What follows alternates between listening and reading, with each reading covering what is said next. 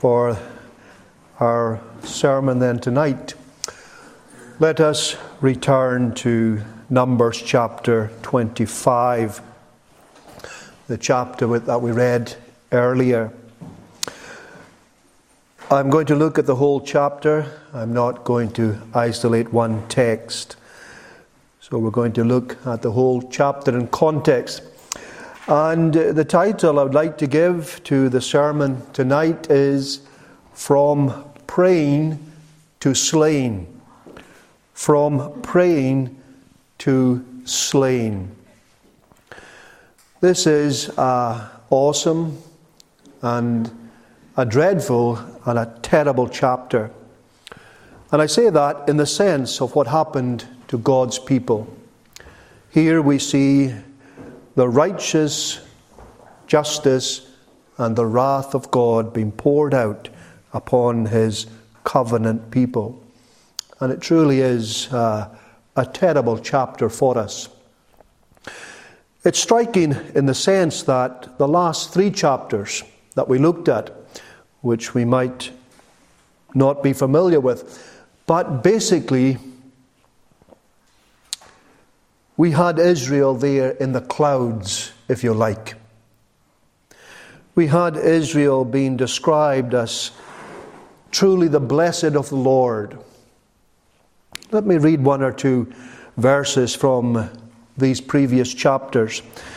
And let me remind you that Balaam was a false prophet and he was hired in order that he might be able to curse the people of God. And on three occasions he tried to curse them, but God would not let him. It was impossible for him. And every time he tried to curse the people of God, he actually blessed them. And uh, those who were paying his wages, Balak, from the king of Moab was furious with him because he bought him and took him a great distance in order that he might curse God's people. But he couldn't. And some of the things that Balaam said were remarkable.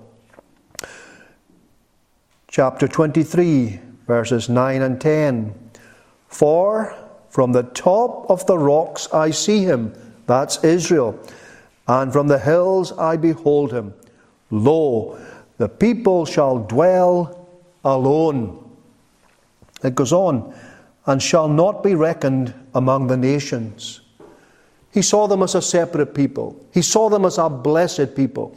He saw them separate from all the riffraff around about because they were God's people. He goes on, Who can count the dust of Jacob and the number of the fourth part of Israel? And he goes on to say, Let me die the death of the righteous, and let my last end be like his. He wanted to be like the people of God, this false prophet. And when he had his fun in this world, he wanted to die a righteous individual. He wanted to have the death that the, the Israelites would, had, would have. They would have the blessing of the Lord in their death. And here they were, thousands of them were killed by the Lord Himself. He goes on, Behold, I have received commandment to bless, and He hath blessed, and I cannot reverse it. Numbers 23, verse 20 goes on, Surely there is no enchantment against Jacob, neither is there any divination against Israel. He realized that he was a man who had power to a certain extent, but he had no power over the people of God. He could not curse them in any single way. And he recognized that they were a unique uh, group of people and they would be blessed despite all that he would seek to do. Here, we have a different picture altogether. Here, for instance, we believe this is the the first time that Israel is recorded in the scriptures as worshipping Baal. It reminds us of what happened 40 years ago when they came out of Egypt and when they were at Mount Sinai, When Moses was up on Mount Sinai receiving the, the law of God, where God wrote the Ten Commandments with his finger on two tables of stone. And there Moses was up there with God receiving the law, and there was all mayhem going on below. The people were involved in uh, idolatry, drinking, eating, feasting, and all kinds of sexual immorality was going on there. Exactly the same thing was happening here in chapter 25. It does seem as if they hadn't learnt anything at all in their 40 years' existence in the wilderness. Well, here we have then, first of all, we have the fall. And what does it teach us? Because it should teach us something. We always come to the Word of God believing it's living and active. And this Word of God may be 3,000 years old to us, but nevertheless it speaks to us today. It speaks a message because it is the Word of God. And there are certain things that we can learn from this incident. First of all, in the fall, notice surely there is a great contrast between Israel's position and her actual condition. In the last three chapters, she was up in the heavenlies, we might say. The blessing of the Lord was upon them. God was going to bless them, and none could harm them or curse them. They were safe, they were secure, they were God's people, and He was owning them as His people. But here we find their, their true condition. And it is a lesson for the Christian. It is a lesson for the 21st century Christian. We are, in some sense, seated with Christ in the heavenly realms.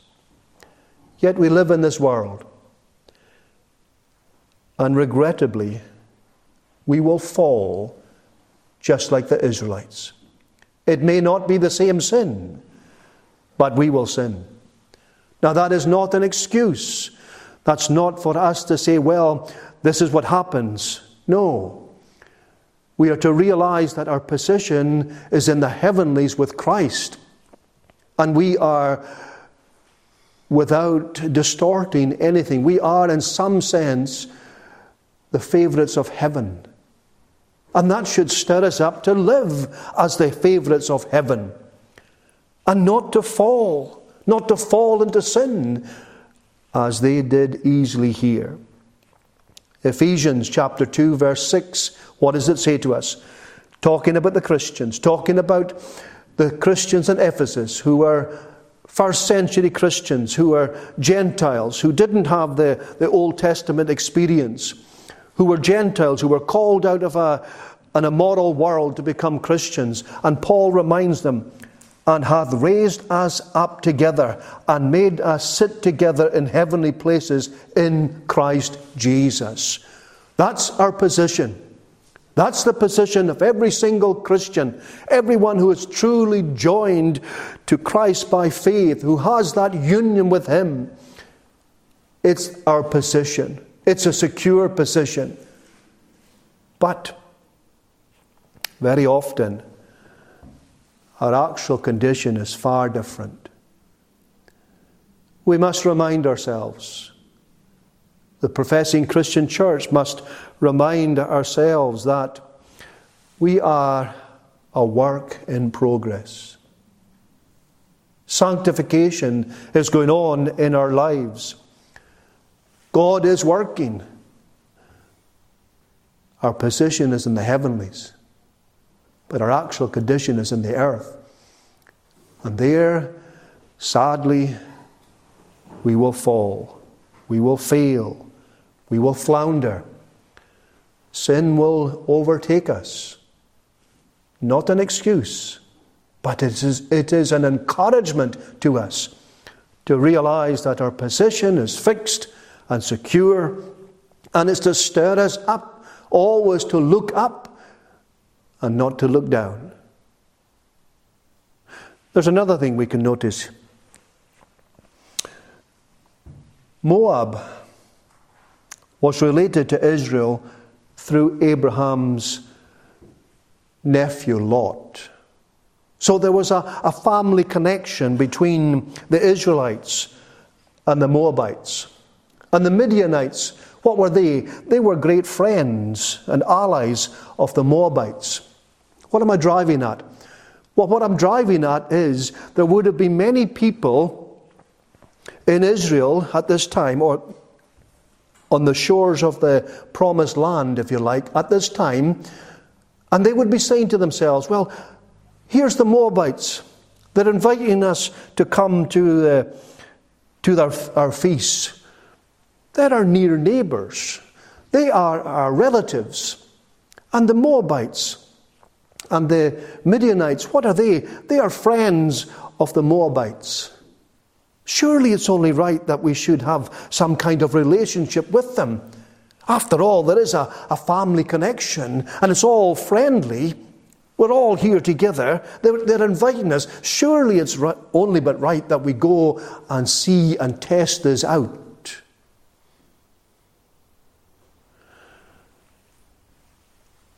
Well, we know what happened. They fell into gross idolatry and immorality, and they paid a heavy price. You know, if Moab had come to them with an army, they would have fought the people and they would have won. But they fell because the Moabites smiled upon them. And this is what the world does to the Christian. It's very often, it's not open hostility and persecution that causes the Christian to sin and to fall in line with the world. Very often, it's a smile of the world. It's the unconverted member of the family saying to us, for instance, on the Lord's Day, you go to church on the Lord's Day. Well, go in the morning and then we can go out for a meal in the afternoon. You've been to church. Surely it doesn't matter. Go out for a barbecue. Go out for a run or whatever on the Lord's day. Or maybe it's a friend who says to you, You go to church, you're a Christian. But surely you can come out for a, a drink. Surely there's no problem in going out with a drink. Or Maybe someone else says, You're a Christian. Well, that's fine. Here, why don't you take some of this uh, drug I've got here? It'll do you no harm. Very often, friends, we have to be careful. It's those who are close to us that can drag us down. It's not those who are openly hostile to us. It can be very much those who are, in some sense, close to us even family ties and friendly relationships. This is what happened. We're told here in verse 2 and they called the people, and they called the people unto the sacrifices of their gods. The they there were women. We're told this in verse 1. And Israel abode in Shittim, and the people began to commit whoredom with the daughters of Moab. They were won over by the opposite sex. They called the people. The females from Moab called the people. And to the sacrifices of their gods. The last three chapters we looked at, we found how Balaam was thwarted. He couldn't call down curses upon God's people. What did he do? Well, he told the Moabites, I can't do this, but there's another way. You've asked me to curse them, but God won't let me. If you get the people themselves to turn against God, then God will curse them.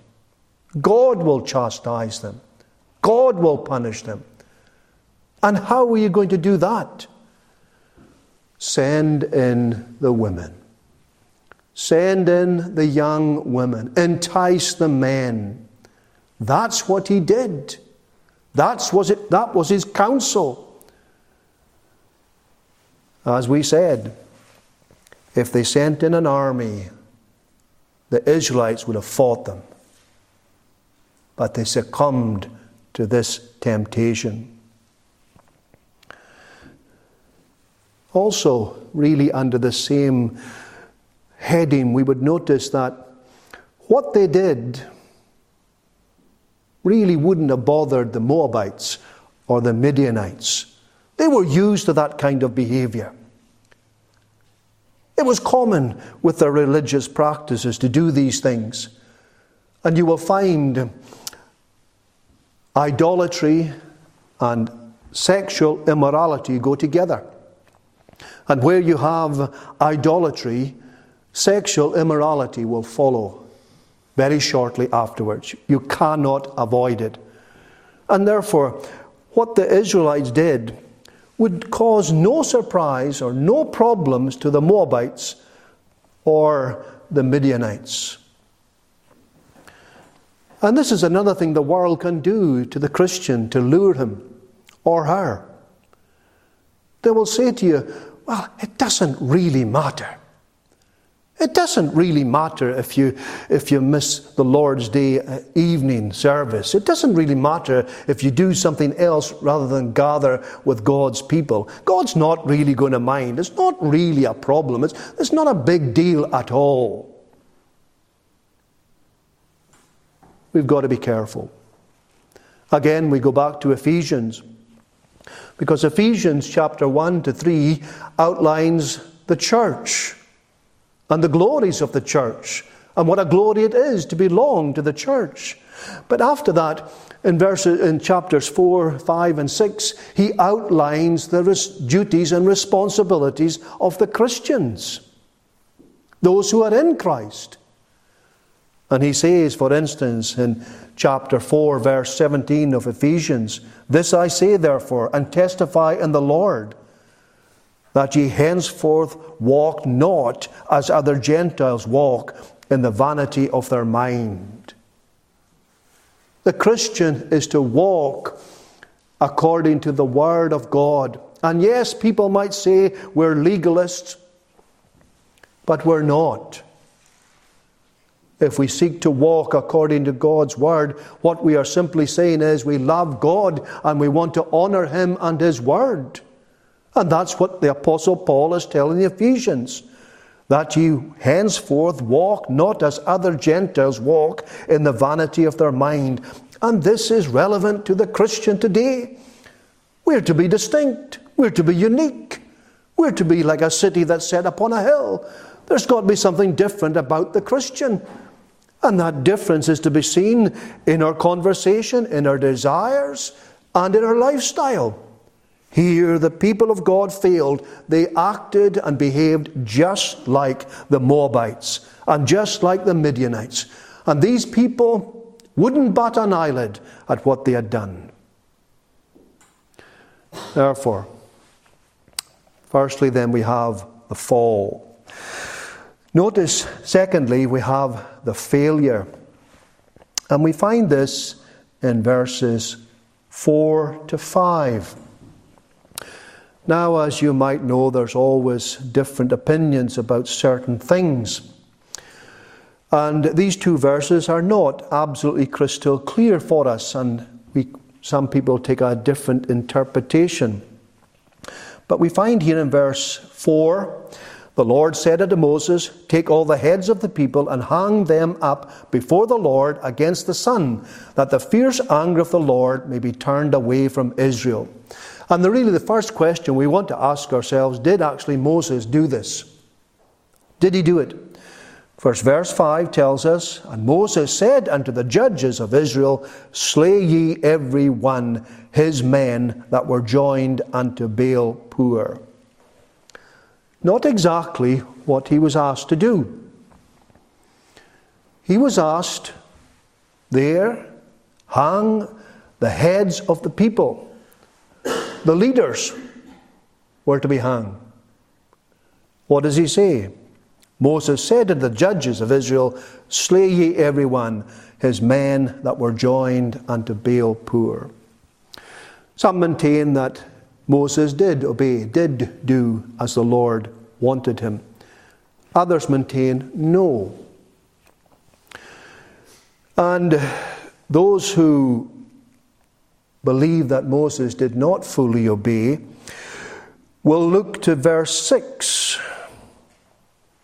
as evidence, because here we have one of the leaders taking a woman into his tent. Now, if the commandment of the Lord had been obeyed, this man should have been hung. Others maintain, well, he did do it.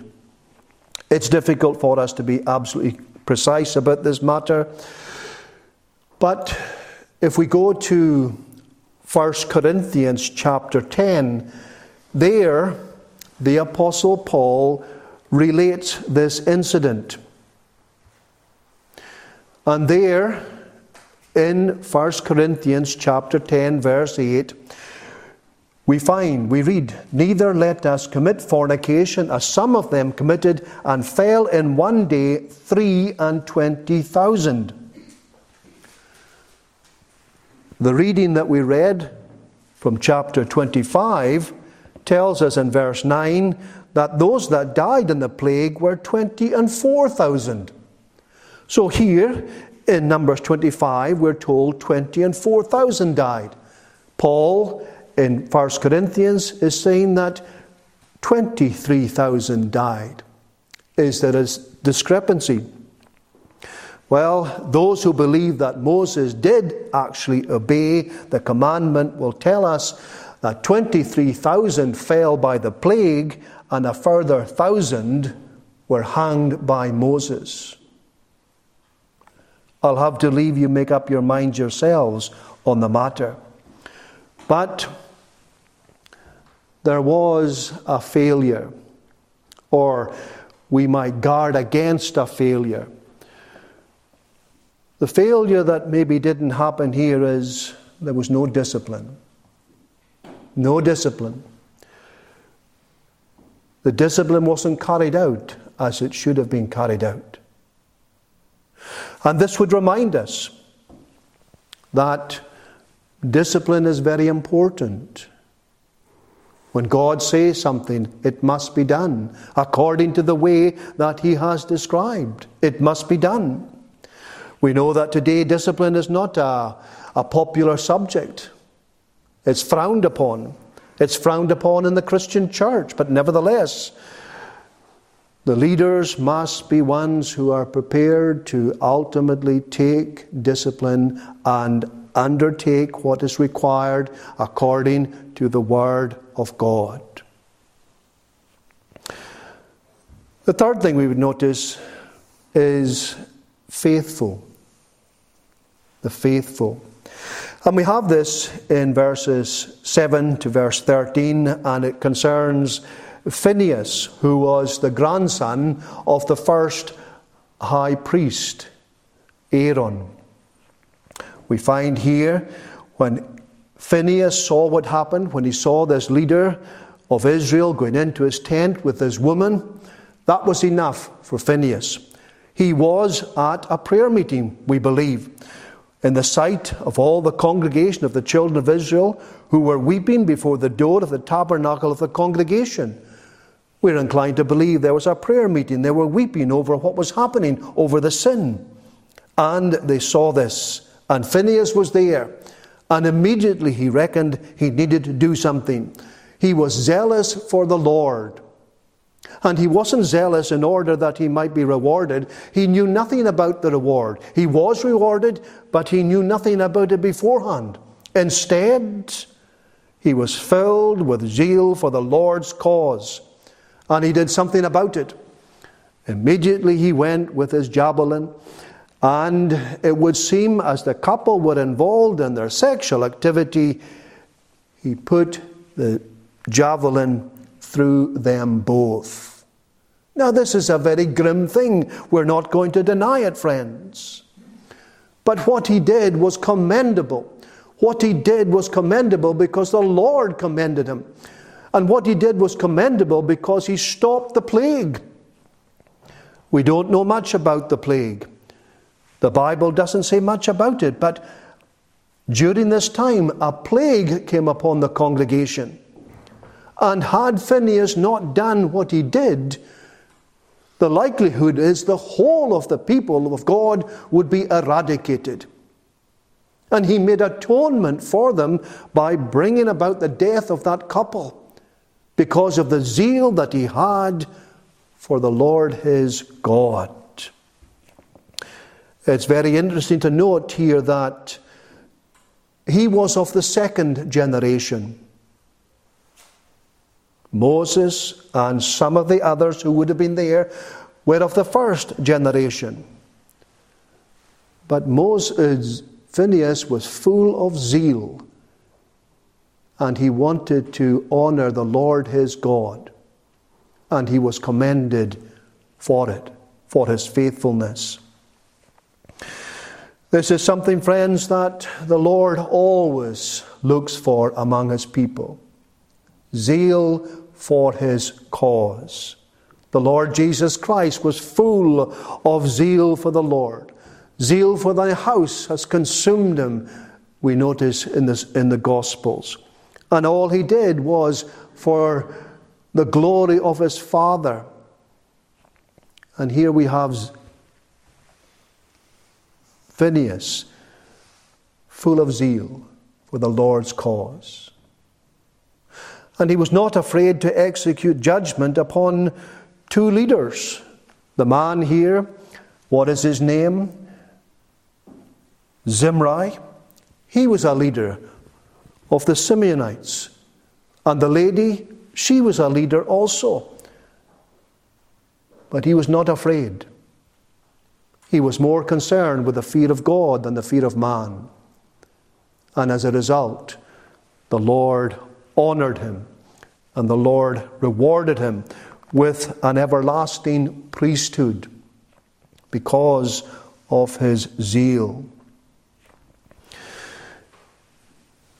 This reminds us surely of the ministry of the Lord Jesus Christ.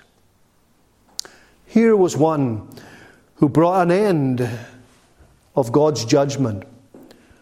23,000, 24,000 were brought to death that day. But when that spear went in and killed these two, death ended. The plague was over. He had made an atonement. And this reminds us about the work of the Lord Jesus Christ. He's the one who has taken the punishment that was rightly due unto his people. He has stood in our room and in our place. He has brought about by his life and death and resurrection a glorious atonement whereby our sins are all forgiven. And this is what is absolutely unique about uh, Christianity. In Christianity, there is provision made for our sins to be forgiven and for the judgment of God to stop and to rest. And it stopped and it rest upon the Son of God when he cried out on Calvary's tree, It is finished. It is finished. What was finished? The Lord Jesus Christ had done everything that was required in order to meet the just demands of God's holy law. He has done it. He has provided a wonderful atonement, and our sins are forgiven if we're in the Lord Jesus Christ. Well, fourthly, we might notice, and finally, we would notice the future. We have this in verse 17 to the end. The Lord spake unto Moses, verse 16, Vex the Midianites and smite them. If we go back to what we said earlier on in our first point, sometimes the, the people of God might have said to themselves, Well, well, we'll go. We'll go with the Moabites. We'll go with uh, the Midianites. We'll have some fellowship with them. We'll worship with them. We'll see how it'll be. And maybe then we'll be friendly with them. And maybe it'll be uh, good for us. It'll not be so difficult then for us to go into the promised land. Here we'll have a couple of allies, and therefore it'll make things a bit easier for us. In actual fact, it didn't make anything any easier at all. They were not going to be friendly with the Midianites. Instead, they were going to smite them. Instead, they were going to wipe them out. And this would remind us about the deceitfulness of sin. And we need to be reminded about this because the devil will tempt us. He will try to portray to us that sin is a pleasant thing and that there are rewards with sin. Well, yes, there are rewards with sin. And what is the reward? The wages of sin is death. That's what it is. And this is what the Israelites found out here. They were then going to have to smite, eradicate, the Midianites. There was going to be no friendly time with them. They were not going to be their allies. And this does remind us about a very important doctrine and truth that is much despised today, even in the Christian church. It is the punishment of God the wrath of God. Even Christians don't like to be reminded about it. And certainly the world doesn't like to be reminded about it. And Satan will do all that he can to erase it from our minds and from our, attention. That's what he did right at the very beginning. The Lord said to our first parents, the moment they would break his law, they would die. What does the devil say? Thou shalt not die. No, God will not punish you. God wants to hold you back. He wants to fetter you. He doesn't want you to reach your, your full potential. He wants to keep you down. They listened to the evil one. What happened? Well, they died instantly. They died spiritually and then they died physically. We need to be reminded about the seriousness of sin and the serious consequences of sin. All of us, believer or unbeliever. It doesn't matter what the world says, it's what God says that matters. And God has demonstrated, surely, in this chapter here, how seriously He looks upon when we fall into sin, especially the sin of idolatry, which always leads to immorality. I wonder if I asked persons even here, what's the most important commandment? Some of you might say, certainly some out in the world would say, oh, well, thou shalt not kill. What is that? Commandment number six, you might say, surely that's the most important commandment. Thou shalt not kill. Well, if we understand uh, the Ten Commandments correctly, we would have to realize that the, the first commandment is the most important commandment. Thou shalt have no other gods before me. Why? Because all other commandments hang upon that commandment. And these persons here fell into idolatry, and it led them to immorality. And many of them lost their lives because it, because of it. In the future, well, God's judgment was going to come upon the Midianites. And the truth is, friends, if we're not in Christ on that great day, the judgment of God will fall upon us, and there will be no hope. No hope whatsoever, no gospel.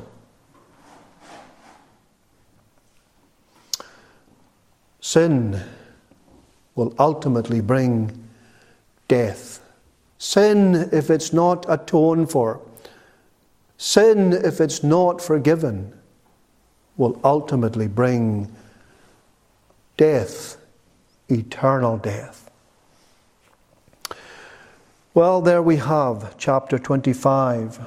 From praying to saying, we have the fall, the failure, the faithful, and the future. Amen. And may the Lord bless His word to us. Let us pray together.